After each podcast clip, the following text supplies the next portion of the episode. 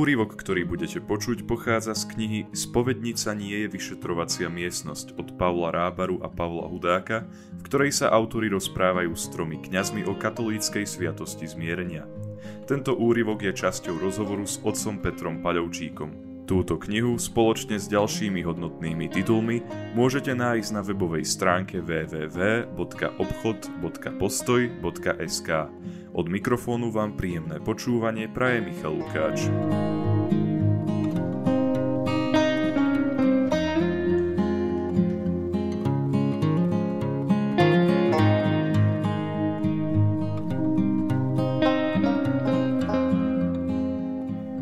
Čo vieme o prvých spovediach? Už v skutkoch apoštolov čítame.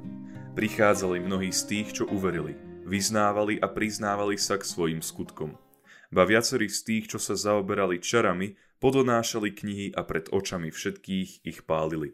Skutky Apoštolov 19. kapitola 18. až 19. verš.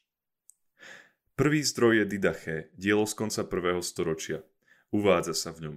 V zhromaždení vyznaj svoje priestupky. V deň pánov sa zídete a budete lámať chlieb po tom, čo ste vyznali svoje priestupky, aby bola vaša obeta čistá. To vyznanie bolo teda verejnou formou? Nie, práve že od prvých storočí prichádzali ľudia ku kňazom a hovorili im svoje hriechy. Individuálne. Pravdepodobne sa to lokálne menilo. Aj podľa cirkevných autorov, aj podľa jednotlivých miestnych snemov vidieť, že nie vždy to bolo rovnaké, ale vždy bolo prítomné osobné význanie hriechov. Biskup udeľoval ako keby rozhrešenie. Môžeme to nazvať primitívnou sviatosťou zmierenia. V prvotnej cirkvi však nastal problém. Riešilo sa, či je po krste možné pokánie. V istom období sa stalo, že už nechceli krstiť deti, i keď to bolo dovolené.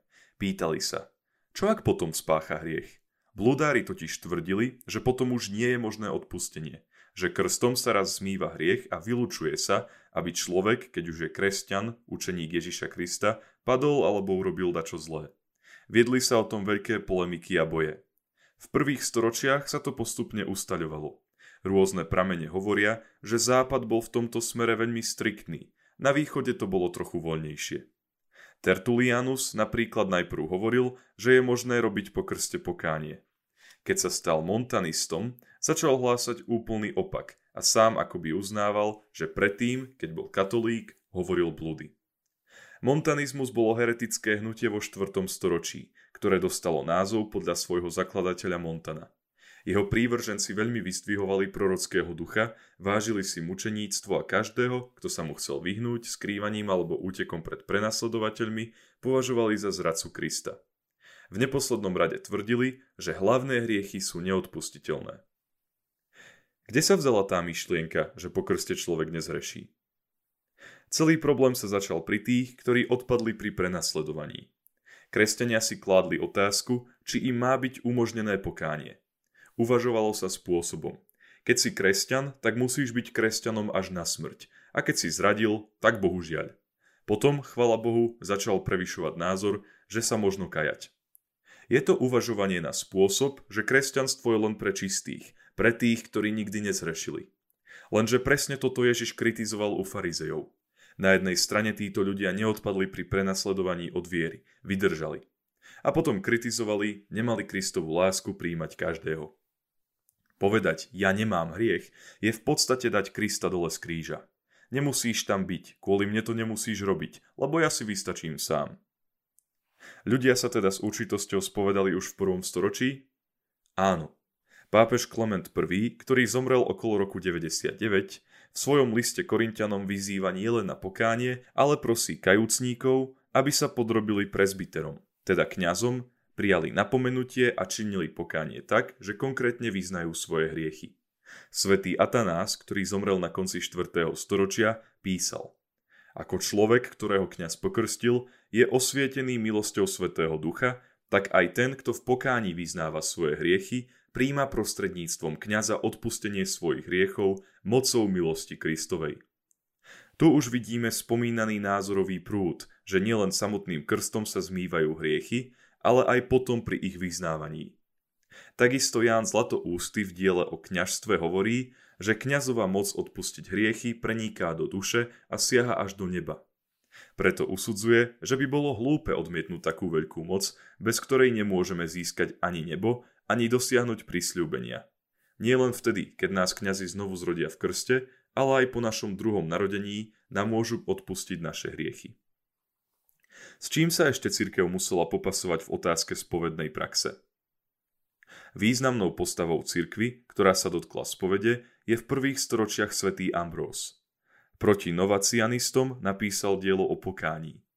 Novacianizmus bol blúd v 3. storočí. Šírili ho stúpenci proti pápeža Novaciána, ktorí tvrdili, že tí, čo odpadli od viery pri prenasledovaní, už nesmú byť členmi cirkvy.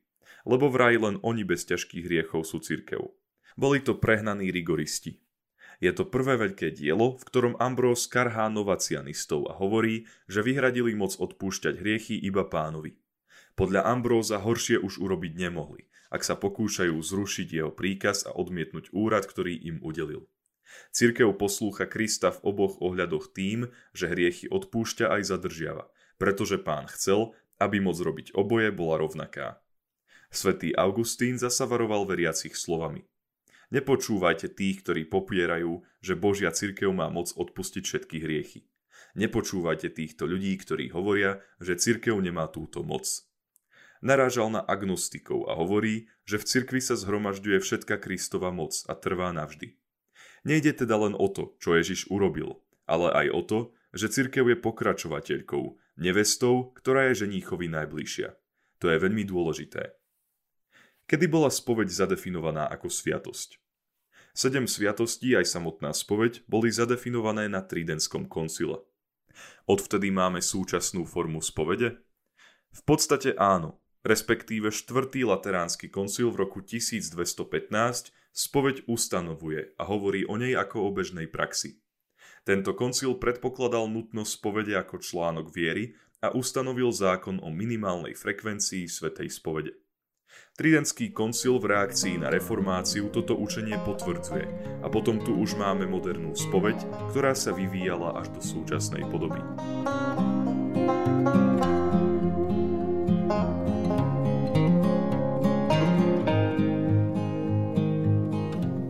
Ktorý názov je správne používať? Spoveď, sviatosť zmierenia či sviatosť pokánia? Od prvých storočí postupne všetci autori hovoria o vyznávaní hriechov. Nedopátral som sa, či sa hovorí o sviatosti zmierenia, o sviatosti pokánia alebo o svetej spovedi. Väčšinou sa hovorí o pokáni. Pokánie je synonymum spovede, pretože tá je ten prostriedok. Súčasťou katolíckej cirkvi je 23 východných cirkví. Líši sa spoveď u rímskokatolíkov od spovede povedzme u gréckokatolíkov? Trošku odlišná je formulka rozhrešenia, ale disciplína je úplne rovnaká. Sedem sviatostí, a teda aj svetú spoveď ako sviatosť, uznáva katolícka cirkev, pravoslávne cirkvy aj anglikánska cirkev.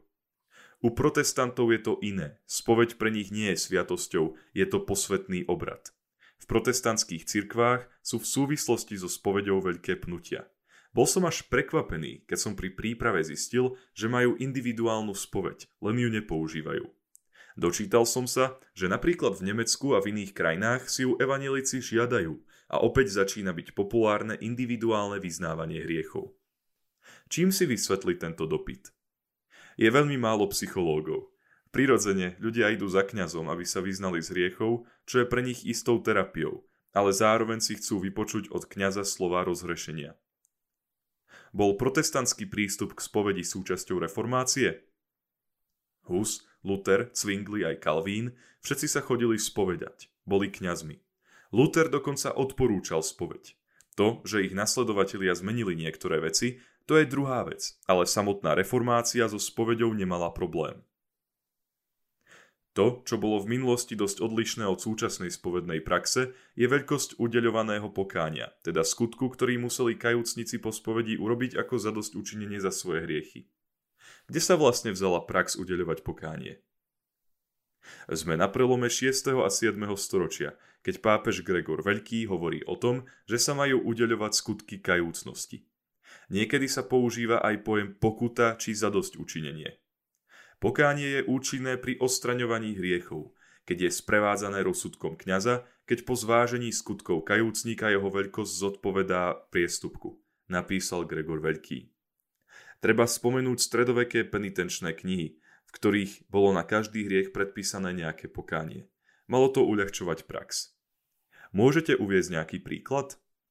Napríklad penitenciál svätého Kolumbána hovorí, že ak sa niektorý laik opie alebo preje až do vracania, má byť ponechaný celý týždeň o chlebe a vode. Ak niekto poruší prísahu, má dostať 7 rokov väzenia a nikdy už neprisahať. Neveriaci alebo vlažní katolíci si môžu klasť otázku, prečo musíme ísť do nejakej budky a hovoriť niečo nejakému chlapovi, keď odpúšťa Boh. Vždy bolo v cirkvi prítomné odmietanie kňaza ako prostredníka. Ako som už spomenul, tejto oblasti sa týkalo mnoho herés. Svetý Augustín proti takýmto názorom hovorí. Nech nikto nehovorí, konal som pokánie v tajnosti, konal som ho pred Bohom a on, ktorý mi odpustí, vie, že vo svojom srdci ľutujem. Na to sa svätý Augustín pýta. Bolo teda povedané nadarmo, čokoľvek rozviažete na zemi, bude rozviazané v nebi? Nadarmo boli cirkvi dané kľúče? Cirkevní otcovia nemajú problém s vyznávaním hriechov Bohu, ale zdôrazňujú potrebu vyznávať ich pred kňazom, aby mocou cirkvi, ktorú odovzdal Kristus, bola sprostredkovaná milosrdná Božia láska. To je veľmi dôležité zdôrazňovať. Počas prenasledovaní prvotnej cirkvy sa objavili odporúčania, aby sa ľudia vyznávali z hriechov jeden druhému. Chápalo sa to však tak, že dobre, vyznávajte sa, aby ste uľavili duši, ale len čo stretnete kňaza, potvrďte to. Toto bolo povzbudzovanie k tomu, že nemá byť výhovorkou, keď sa hriešník hanbí za svoje hriechy. Povzbudzovanie k spovedi v dejinách cirkvy bolo vždy prítomné. Ale predsa čas ľudí si môže klásť otázku, či Boh, ktorý všetko vidí a všetko vie, nemá moc odpustiť človeku len tak. Každý, kto sa zamyslí nad svojim životom, zistí, že hriech je jeho súčasťou. Každý veriaci, Neveriaci môže hovoriť o svojich slabostiach, o nezvládnutých vášňach alebo zlyhaniach. Niekto hovorí, že potrebuje kontrolovať svoje ego a podobne. Koľkokrát potrebuje človek pomoc zvonka? Dieťa ide za rodičom, manžel za manželkou, rozprávame sa s tými najbližšími, s tými, koho máme radi. Riešime problém, lebo cítime, že ho potrebujeme riešiť osobne. Keď som bol malý, vedel som, že mama mi vždy odpustí. Keď sa ma však dotkla, pohľadila ma, poboskala, vtedy som tú lásku pocítil. Asi tak by som zdôvodnil, prečo ísť na spoveď. Pretože je to konkrétny dotyk, konkrétne význanie. Predpokladá vieru, predpokladá áno. Je to podobné ako sviatosť manželstva. Chcem ísť do chrámu, aby som povedal svojej dievčine, že si uberiem na celý život a kňaz to požehná pred spoločenstvom. Rovnako verím, že mi Boh odpúšťa hriechy ale keď na mňa vyleje kňaz vodu pri krste alebo mi v spovedi udelí rozrešenie, cítim na sebe a viem, že Boh mi odpustil hriechy. Boh to nepotrebuje, ale ja pri svetej spovedi môžem zažiť konkrétny dotyk Božej lásky. Ak by som potreboval pomoc lekára, stačilo by mi, aby to bolo len tak ako cez pandémiu. Povedzte mi do telefónu, čo vám je a ja vám predpíšem lieky a potom uvidíte. Treba priznať, že je tu aj psychologický rozmer. Keď niečo poviem nahlas, je to úplne iné, ako keď si to poviem v duchu. Podstatné však je, že v spovedi sa vždy môžem stretnúť s Božou láskou. Viem, že hriechy sa budú znova opakovať. Uzdravenie nie je také, ako keď človeku zoberú žlčník a už bude mať pokoj. Tak ako každodenný život, aj život vo viere je dynamický. Nestačí sa raz najesť a budeme síti celý život. Nech by sme sa akokoľvek prepchali. Nepoznám odpoveď na otázku, čo Boh urobí s ľuďmi, ktorí sa nechodili spovedať, keď za nich zomrel na kríži. Božia láska je nekonečná. No Kristus sám hovorí, aby sme hriechy vyznávali, aby sme ich odpúšťali, nezadržiavali. Aj toto je jeden z argumentov, že nás na to, aby sme k pokániu dávali konkrétnu tvár, vyzýva sám Kristus.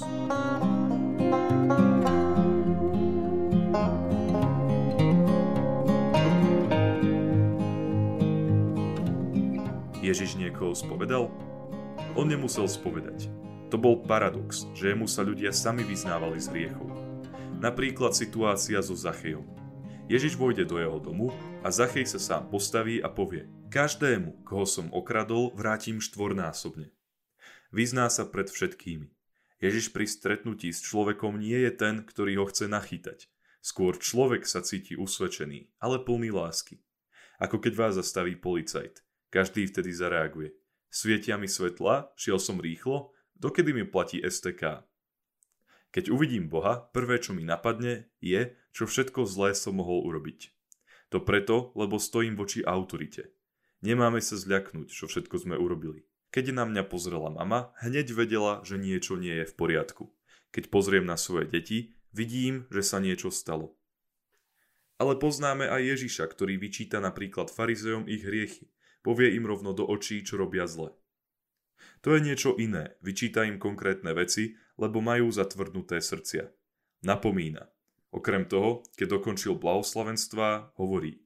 Otcom bolo povedané, nezabiješ, no ja vám hovorím, každý, kto sa na brata hnevá.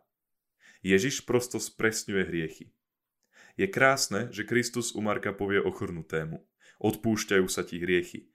A že potom už v celom Markovom evaníliu o hriechu nehovorí.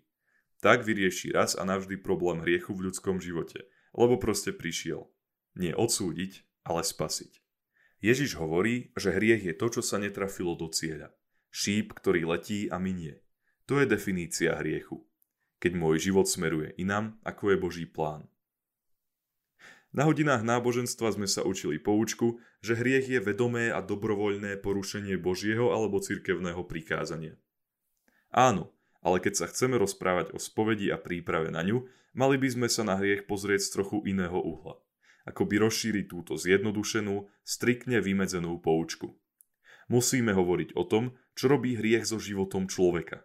Potom prídeme na to, prečo sa s hriechou máme vyznávať, prečo dostávame rozrešenie a prečo je pokánie dôležité. Keď sa chce človek zamyslieť nad tým, či pácha alebo nepácha hriechy, tak sa svojho svedomia pýta, či jeho konanie a myslenie spôsobuje, že jeho život sa stáva pre druhých niečím, čo rastie, obnovuje, zveľaďuje, čo dáva chuť. Či je svetlom a soľou. Ježiš hovorí, buďte svetlo sveta. Hriech je, keď spôsobíte v živote druhého tmu, keď mu život zhasne pretože ste či už slovom, skutkom alebo myšlienkou niečo urobili. Pritom ten človek o tom ani nemusí vedieť. Možno ten skutok ani neovplyvňuje život druhých ľudí, ale váš vlastný. Napríklad cítite hnev, alebo ste niečo zanedbali. Ak chceme vedieť, čo robí hriech so životom človeka, treba si prečítať prvé stránky svätého písma, kde svetopisec opisuje cez príbeh Adama a Evy moment prvej neposlušnosti. Neposlušnosť bola teda prvým hriechom? O to teraz nejde, chcem povedať iné. Boh v tomto príbehu vysvetľuje, čo robí hriech so životom človeka, aby to bolo jasné počas celých dejín spásy. Boh hovorí, nejedzte, lebo zomriete. Hriech teda spôsobuje smrť, a to nie len tú fyzickú. Keď niekomu vynadám, to ešte neznamená, že zomrie. Ale zomiera moja a jeho duša. Jeho život stráca na kvalite a tak je hriechom všetko, čo odoberá kvalitu života. Chápeme, hovoríte o podstate hriechu. Čo bol však ten úplne prvý hriech? Všimnime si, čo hovorí démon človeku v rajskej záhrade. Budete ako Boh. Každý človek tomuto pokušeniu podľahne, tejto túžbe byť Bohom, urobiť nový poriadok. Čiže prvý a hlavný hriech je ísť proti Bohu. Keď si toto uvedomíme, dáva zmysel, že porušenie Božieho prikázania je hriechom. No najprv som chcel hovoriť o dôsledku hriechu. O tom, že spôsobuje smrť, tmu a menšiu kvalitu života. Často totiž máme tendenciu baviť sa len o tom, či bolo nejaké prikázanie porušené alebo nie, prípadne čo je zakázané a čo dovolené. Lenže kľúčové je chápať práve toto, čo hriech spôsobuje a čo je jeho podstata. Vráťme sa ešte k poučke o hriechu z čias hodín náboženstva. Nie každé porušenie prikázania je hriech, napríklad keď je nevedomé. Presne tak. Aby sme hovorili o hriechu, o porušení Božieho prikázania, treba, aby bolo dobrovoľné, teda chcem urobiť niečo, čo je zlé a zároveň aj viem, že je to zlé. To je význam podmienok vedomé a dobrovoľné. Z hodín náboženstva si pamätáme aj delenie hriechov na ľahké a ťažké, respektíve smrteľné hriechy. Ako ich rozlíšiť? Ťažký hriech je porušenie prikázania vo vážnej veci.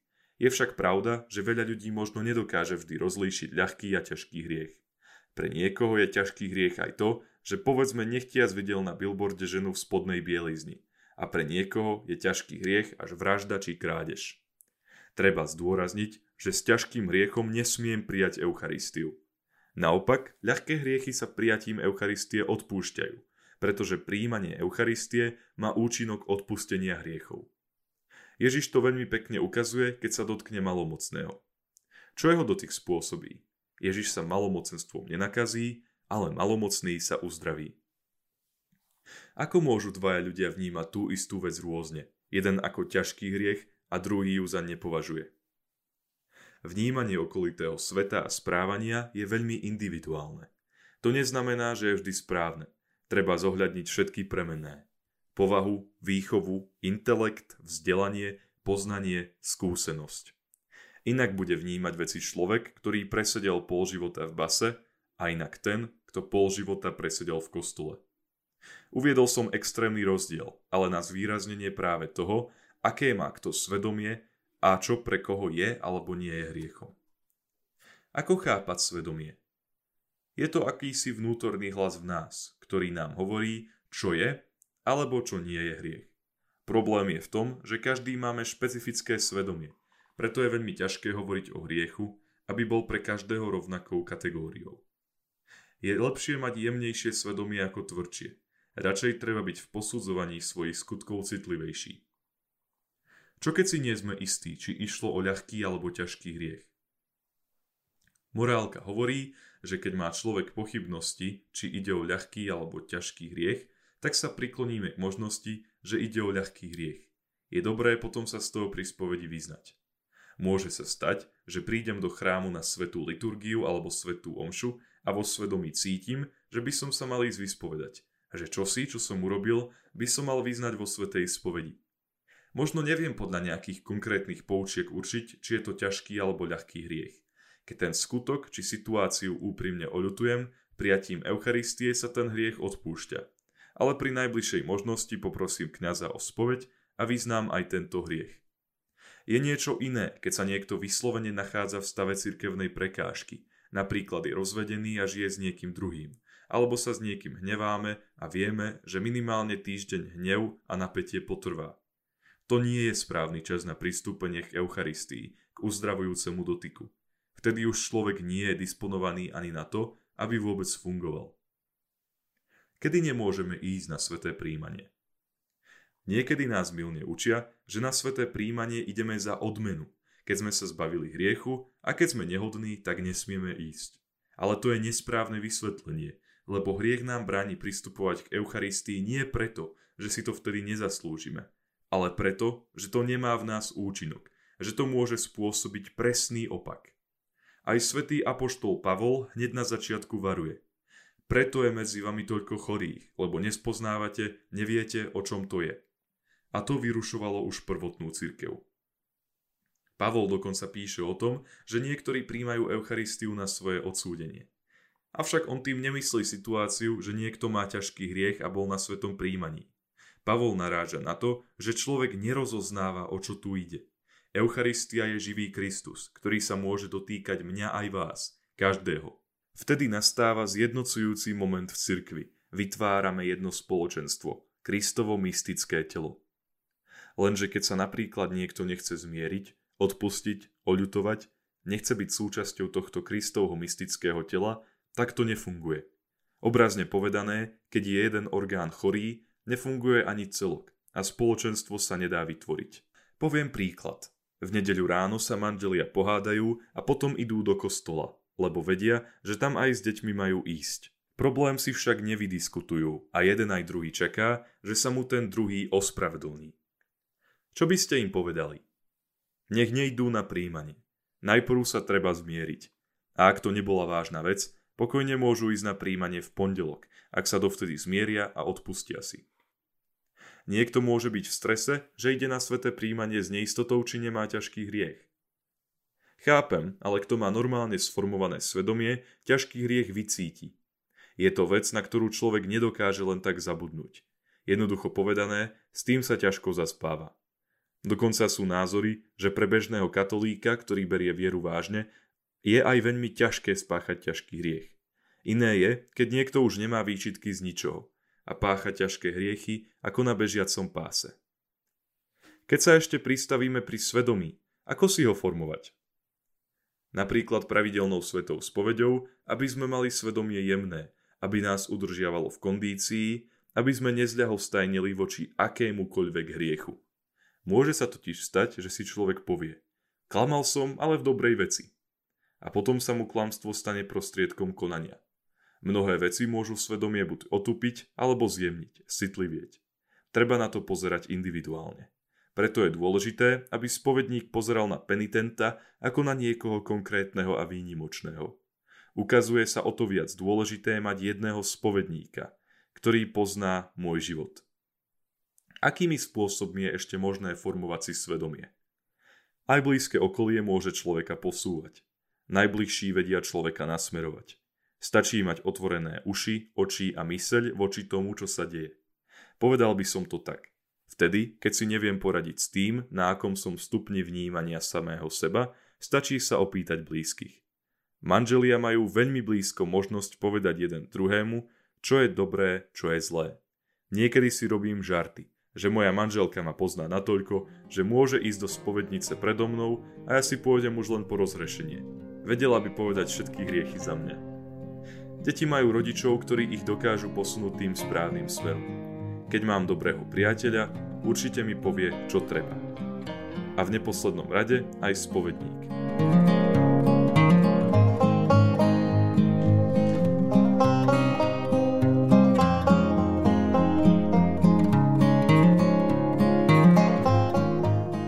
Úryvok, ktorý ste počuli, pochádza z kníh Spovednica nie je vyšetrovacia miestnosť, ktorú spoločne s ďalšími hodnotnými titulmi môžete nájsť na webovej stránke www.obchod.postoj.sk.